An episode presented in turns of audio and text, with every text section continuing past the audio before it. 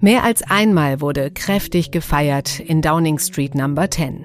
Während Großbritannien im harten Corona-Lockdown war, die Briten sich nicht treffen durften, noch nicht mal ihre kranken Angehörigen, da ging es am Amtssitz von Premierminister Boris Johnson regelmäßig hoch her. Es gab Partys und es wurden Corona-Regeln gebrochen, die Johnsons Regierung selbst auf den Weg gebracht hat.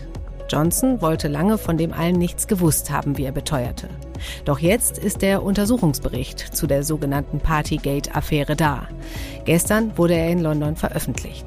Was drinsteht und wie es jetzt weitergeht, das erzählt mir mein Kollege in London, Jochen Buchsteiner. Außerdem hören wir, was die Opposition zu dem Ganzen sagt. Und zum Schluss spreche ich mit der Publizistin Anne McElvoy. Sie kennt Boris Johnson schon seit Uni-Zeiten und sie erzählt mir, wie Johnson so tickt, was es mit der politischen Trinkkultur in Großbritannien auf sich hat und ob die Briten ihrem Premierminister noch einmal verzeihen werden. Heute ist Dienstag, der 1. Februar und ich bin Katrin Jakob. Schön, dass Sie dabei sind.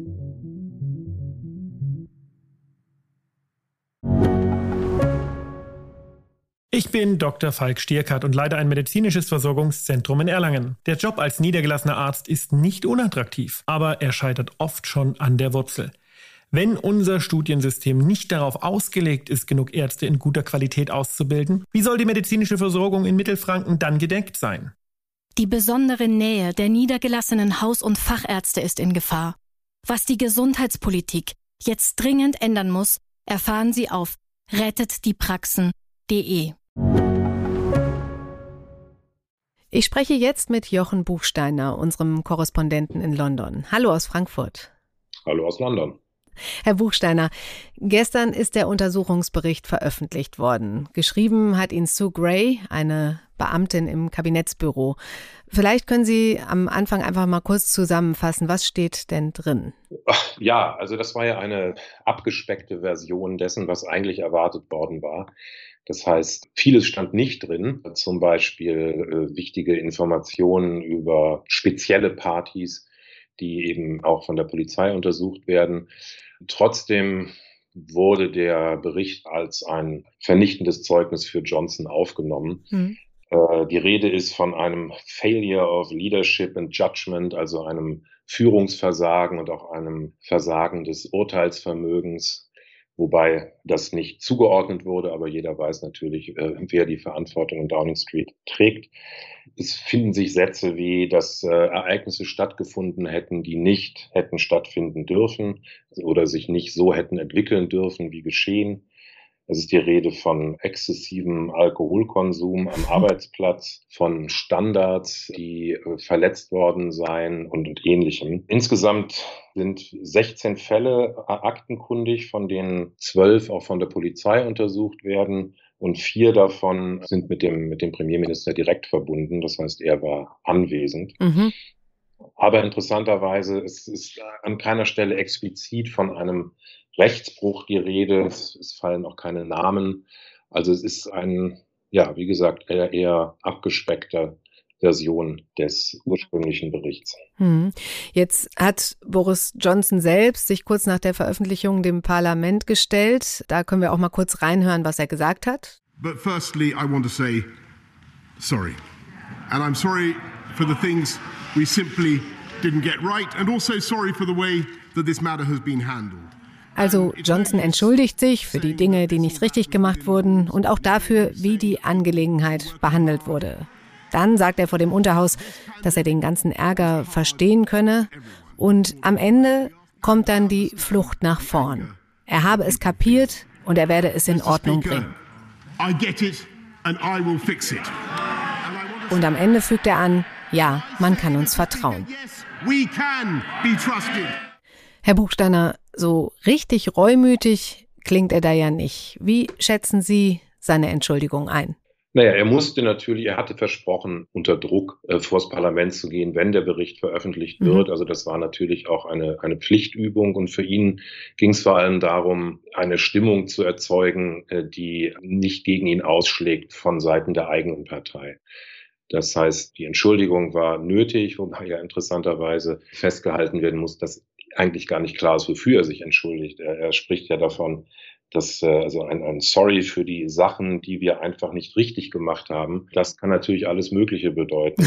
Gleichzeitig ähm, hat er versucht, ein bisschen die Flucht nach vorne anzutreten, indem er sagte, äh, eine Entschuldigung reicht nicht, wir müssen auch äh, Lehren aus all dem ziehen und kündigte dann an, dass er die Organisationsstrukturen neu ordnen will in, in seinem Amt selber, aber auch im Zusammenspiel mit dem, mit dem Kabinettsbüro. Hm. Ob das wirklich viel bringt, weiß niemand, auch weiß niemand, was er da genau vorhat. Also er ist wiederholt natürlich aufgefordert worden, zurückzutreten. Daran ist er mittlerweile gewöhnt und darauf sagt er einfach immer nur Nein. Und wir warten auf, die, auf das Ende der Ermittlungen. Okay, also das begründet er damit, dass er nicht zurücktreten will. Also dass er einfach sagt, es ist ja noch nicht fertig ermittelt. Äh, genau, äh, es ist nicht fertig ermittelt und er sieht nicht, dass er äh, irgendetwas falsch gemacht hätte in einem Grade, der einen, einen Rücktritt rechtfertigt. Mhm. Sprechen wir vielleicht einmal nochmal äh, für die Hörer, die das äh, noch nicht alles so überschauen, über die Partys, um die es überhaupt geht. 16, haben Sie eben schon gesagt, sind es jetzt im Untersuchungsbericht. Was weiß man von diesen Partys? Naja, ich erspare Ihnen jetzt durch alle 16 Fälle zu gehen. Ja. Ich glaube, es lohnt sich, drei herauszuheben, zumal eine davon auch relativ neu ist. Also man wusste schon, also es gab Gerüchte, dass es eine Art Party gegeben hat in der Dienstwohnung von Johnson im November 2020 anlässlich des äh, Weggangs von Dominic Cummings, seinem Chefberater. Und diese Versammlung oder wie immer man es bezeichnen möchte, die wird nun wohl auch von der Polizei untersucht. Mhm. Das ist ein interessanter Fall, weil er eben selber dabei war und weil er früher schon gesagt hat, es habe solche, solche Partys nicht gegeben in seiner Wohnung. Das wird, wird die Opposition sehr genau verfolgen, was genau die Polizei in diesem Fall ermittelt. Die zweite Party, auf die man guckt, ist die berühmte äh, Bring Your Own Booze Party. Also mhm. die fand äh, im Mai 2020 statt im Garten von Downing Street 10. Zu der hatte ein hatte der persönliche Referent von äh, Johnson über 100 Mitarbeiter eingeladen mit dem Verweis, äh, man solle doch das Beste aus dem herrlichen Wetter machen und jeder solle seinen eigenen Alkohol mitbringen. Auf dieser Party war Johnson auch und hat dazu vor dem Parlament gesagt, nicht jetzt, sondern zu einem früheren Zeitpunkt, ja, er sei da gewesen für 25 Minuten, aber er habe nicht den Eindruck gehabt, dass es sich um eine Party handele, sondern um ein Arbeitstreffen.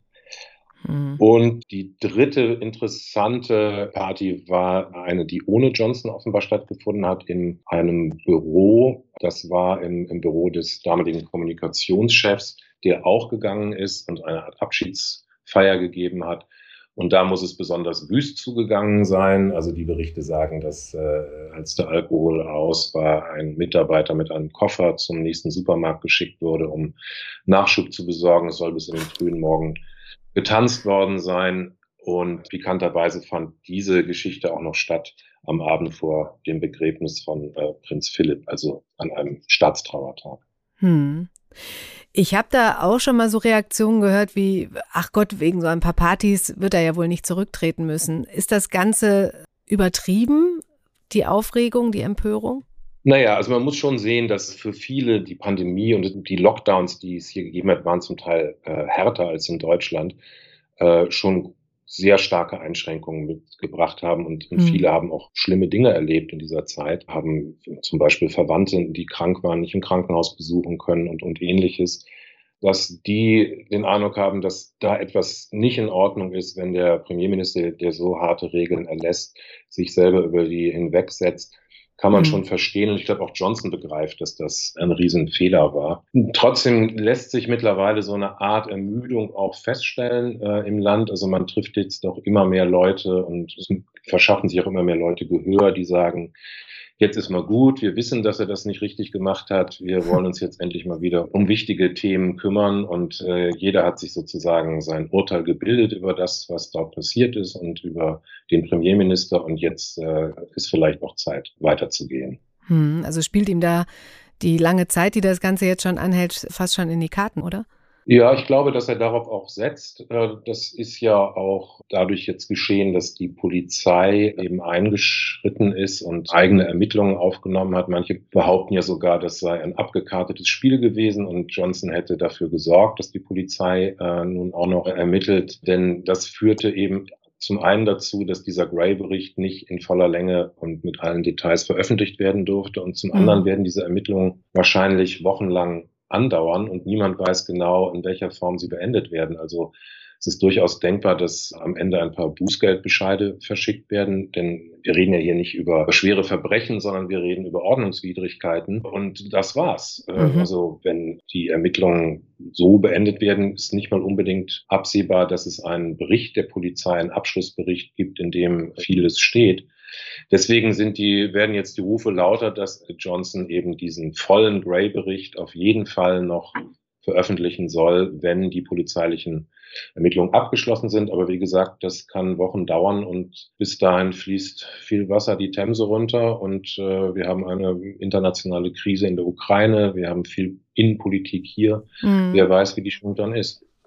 Ja, äh, Johnson selbst scheint ja auch so ein bisschen zur Tagesordnung überzugehen. Sie haben gerade schon angesprochen, Ukraine, Corona, das Brexit-Freiheitengesetz. Einige unterstellen ihm ja auch, dass er damit ablenken will. Aber sind das nicht auch alles wichtige Themen, die er jetzt nicht liegen lassen kann? Ja, es ist beides. Also er hat sich jetzt keine Themen aus den Rippen geschnitten, die, die vorher nicht da gewesen wären, sondern alles, was er jetzt gerade in Angriff nimmt, sind Projekte, die schon lange in der Pipeline sind, die auch zum Teil zu den Wahlversprechen gehören. Und trotzdem fällt natürlich so eine Art Verdichtung auf. Also, dass jetzt mhm. alles innerhalb von einer Woche kommt, ein neues äh, Brexit-Freiheitsgesetz und äh, das lang erwartete äh, Weißbuch zu dem Leveling-Up-Projekt und ein neues Gesetz, um Sanktionen gegen russische Oligarchen in London zu erleichtern.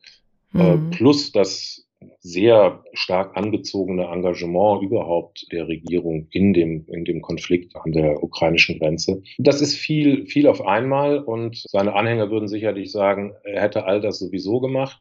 Und seine Gegner sagen, naja, also kein Wunder, dass jetzt alles auf einen Haufen kommt.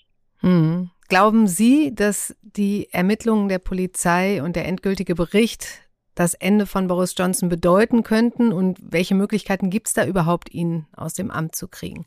Also, dass er zurücktritt aus Einsicht äh, in, in Fehler ist nicht anzunehmen. Ich weiß nicht, was genau in einigen Wochen herauskommen wird, wenn, wenn die Ermittlungen abgeschlossen sind. Möglicherweise kommen nochmal Fakten hoch, die den Druck auf ihn erhöhen. Aber ich glaube, die eigentliche Gefahr geht aus in einem solchen Fall von, von seiner eigenen Partei, dass also der Eindruck vorherrscht, mit diesem Mann können wir keine Wahlen mehr gewinnen und äh, wir müssen ihn loswerden. Das werden wir sehen in, im März, vielleicht im April. 54 Abgeordnete reichen, um ein Misstrauensvotum zu veranlassen. Aber dann müssten eben auch nochmal 180, also die Hälfte der Fraktionen gegen Johnson stimmen. Und davon ist zumindest im Moment nicht zu spüren, dass es eine solche Mehrheit gegen ihn gäbe.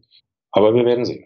Gut, da baut er ja auch schon vor und schürt da die Angst vor Neuwahlen, ne? die bei den Tories ja groß ist, oder? Das tun seine Anhänger vor allem, die klar machen, äh, auch den Rebellen klar machen. Viele haben ihre, ihr Amt natürlich nicht nur der eigenen grandiosen Arbeit im Wahlkreis zu verdanken, sondern eben dem Johnson-Hype, der bei der letzten Wahl eine große Rolle gespielt hat. Und viele von denen, wird gesagt, sitzen dann möglicherweise nicht mehr im nächsten Unterhaus, wenn mit einem Kandidaten ins Rennen gegangen wird, der weniger populär ist, weniger bekannt ist in der Bevölkerung.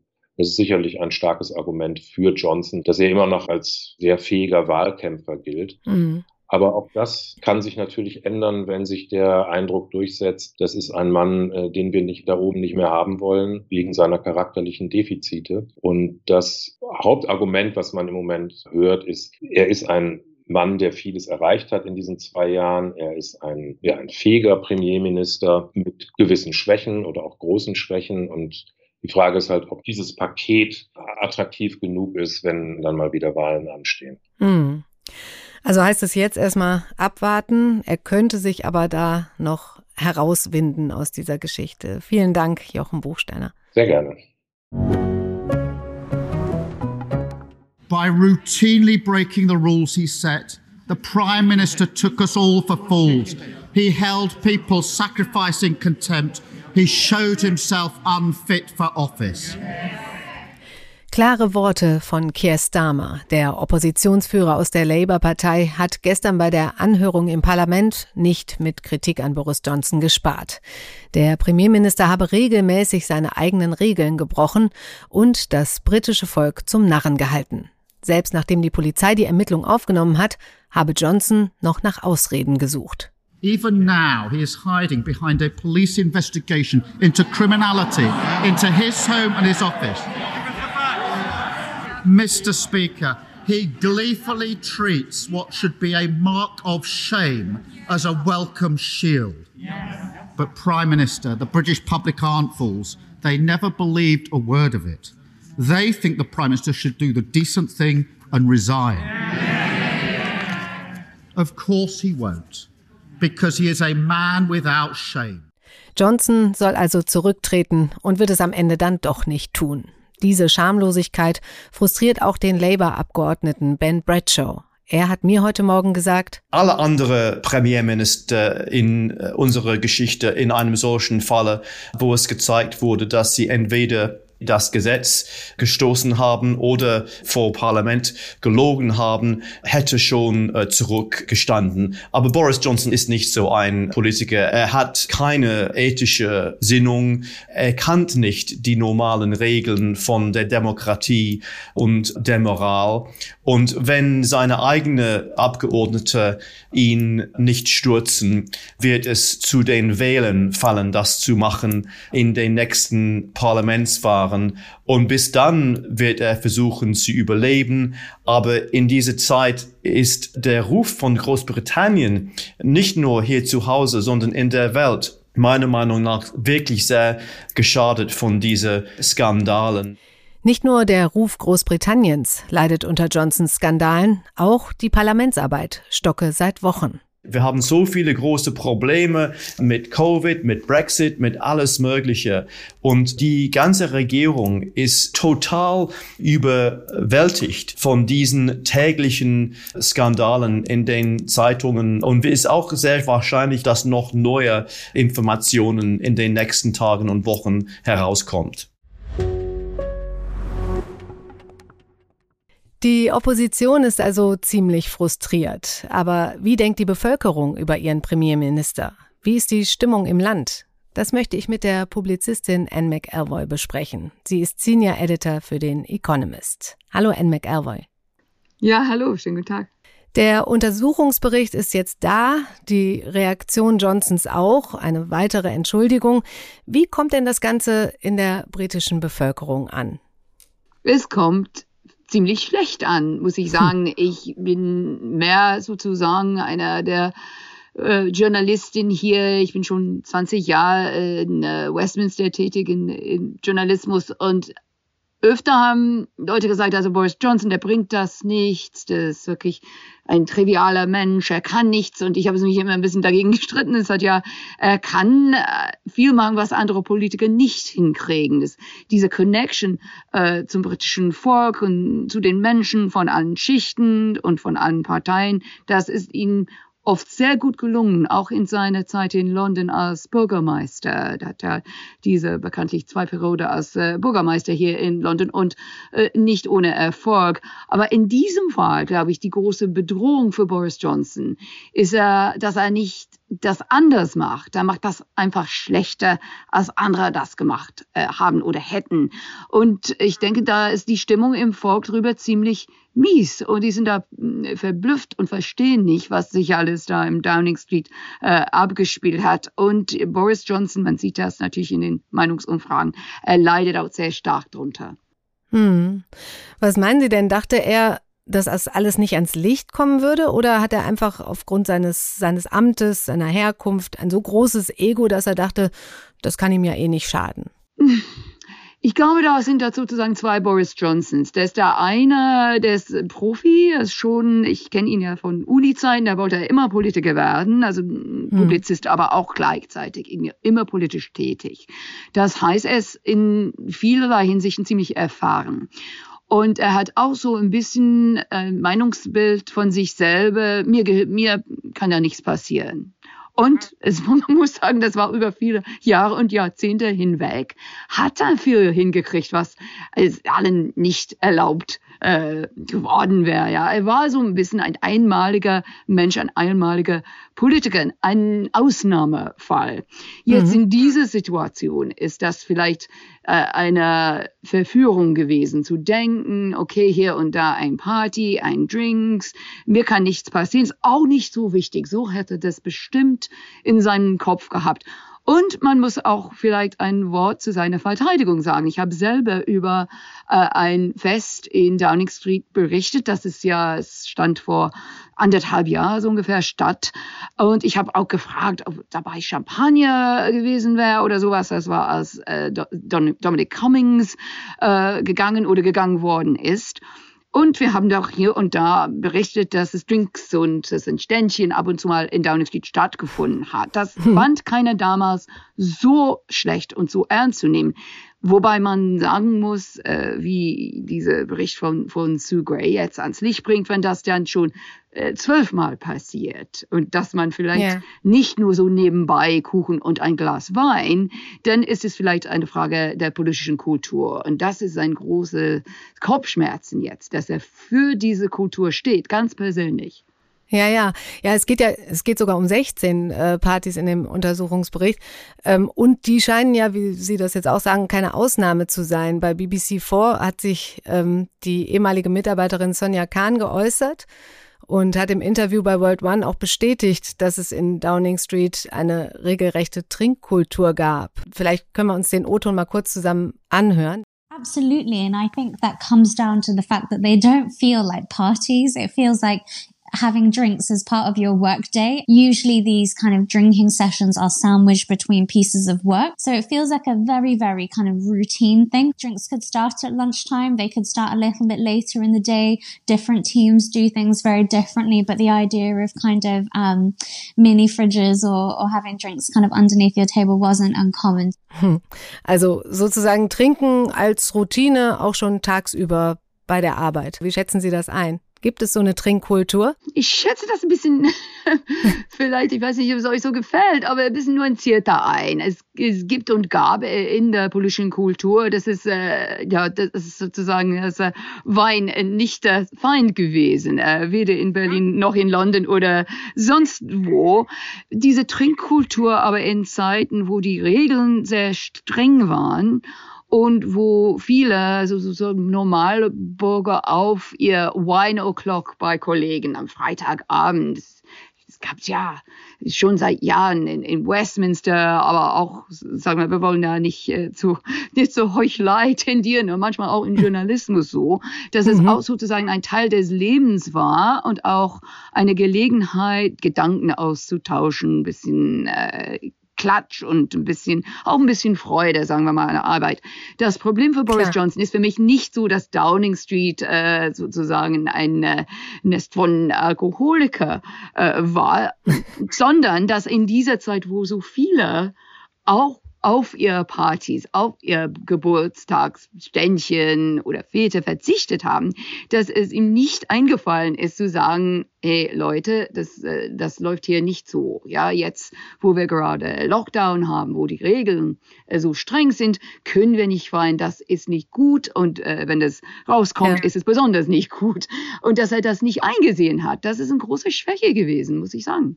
Ja, gut. Und, und er hat natürlich jetzt im Nachhinein dann auch gelogen, hat gesagt, es gab gar keine Partys. Ich habe immer so ein bisschen das Gefühl, diese, äh, dass diese Schusseligkeit, diese strubbeligen Haare, der Humor, dass er das auch quasi alles so ein bisschen als Taktik einsetzt, damit man ihm solche Sachen auch durchgehen lässt. Oder ist das jetzt ein bisschen weit gegriffen? Oh nein, das ist schon seit Jahrzehnten der Fall. Man muss sagen, er ist gut damit gefahren, ja. Und äh, das ist auch ein Grund, warum äh, in einer Zeit, wo viele Bürger, die schauen sich die politische Klasse an, äh, hierzulande wie sonst wo und denken, ja, die sind ja nicht wie ich oder ich möchte nicht so gerne mit dem mein Bierchen trinken. Boris war ganz im Gegenteil. Er ist auch ein äh, teilweise attraktiver Mensch, aber es gibt auch Schwierigkeiten mit der Wahrheit. Bei Boris Johnson, die habe ich auch selber erlebt, ganz persönlich bei ihm in, in mhm. Gesprächen. Und wenn Sie sagen, er hat gelogen, ja, ich glaube, da hat er nicht die Wahrheit gesagt. Aber für Boris ist das immer so ein feiner Unterschied. Er denkt, man muss nicht unbedingt die ganze Wahrheit sagen. Aber wenn man fragt, äh, hey Boris, kann das hier wahr sein oder ist es gelogen? Da sagt er, natürlich nicht. Aber was, was sagen Sie? Ja, ich sehe das einfach so. Und das war Partys, dann hat er das sozusagen persönlich und für sich redefiniert als irgendwie ein Arbeitsversammlung. Und insofern ist es in seinem Kopf, ist dieser, glaube ich, dieser Unterschied zwischen Lüge und Wahrheit ist ziemlich vage. Ich sage das nicht zur Verteidigung. Ich denke, das ist hm. how he rolls. Hm, hm. Und äh, was meinen Sie, wird er diesmal damit Erfolg haben? Verzeihen ihm die Briten auch das jetzt? Ich glaube nicht, dass er, dass er die Verzeihung kriegt, weder in seinen eigenen Reihen in der Partei noch in der Bevölkerung. Und in der Partei ist es wirklich ist es gravierend. Also die Stimmung ist von Tag zu Tag schlimmer. Man redet ja auch, auch von anderen Ministern, die langsam sagen, wenn ich das mittrage und mitmache, wie sehe ich denn aus? Sie warten, glaube ich, wenn Sie mich nach meiner Meinung fragen, würden Sie es versuchen zu lassen bis Mai, weil dann Lokalwahlen sind und die werden verheerend sein. Mhm. Und es, wenn man sozusagen als Boris' Nachfolger sich darstellen äh, wird, sozusagen ein, ein neuer Anfang, dann besser nach Mai. Aber es kann natürlich sein, dass wenn die Bilder von diesem Bericht, diese äh, Ermittlungen, die die Polizei jetzt durchführen, dass mhm. die, dass es einfach sowas, dass die Verlegenheit zu groß ist in der Partei und dass er dann stolpert und dass er dann gehen muss, ist auf alle Fälle ein Premierminister auf Abruf.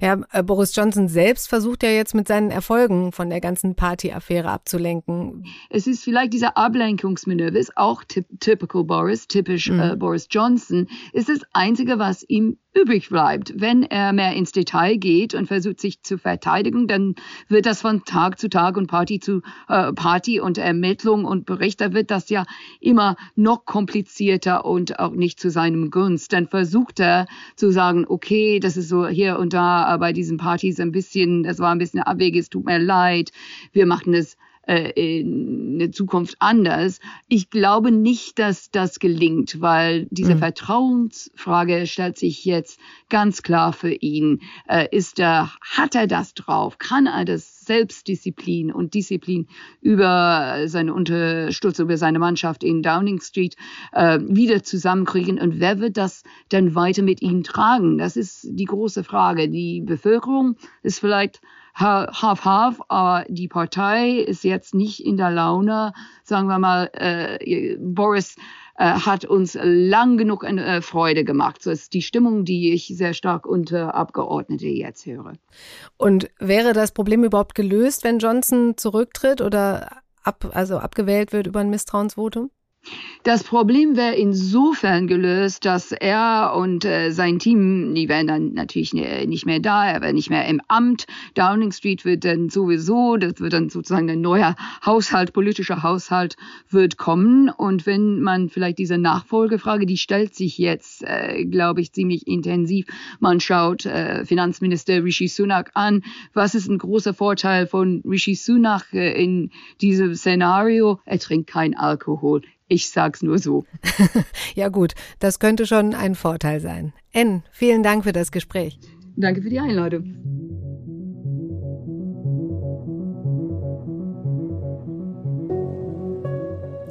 Das war's für heute im FAZ-Podcast für Deutschland. Morgen ist mein Kollege Simon Strauß für Sie da mit einer Sendung über den Netflix-Film Don't Look Up. Ich bedanke mich bei Ihnen fürs Zuhören und wünsche Ihnen einen schönen Tag. Prost!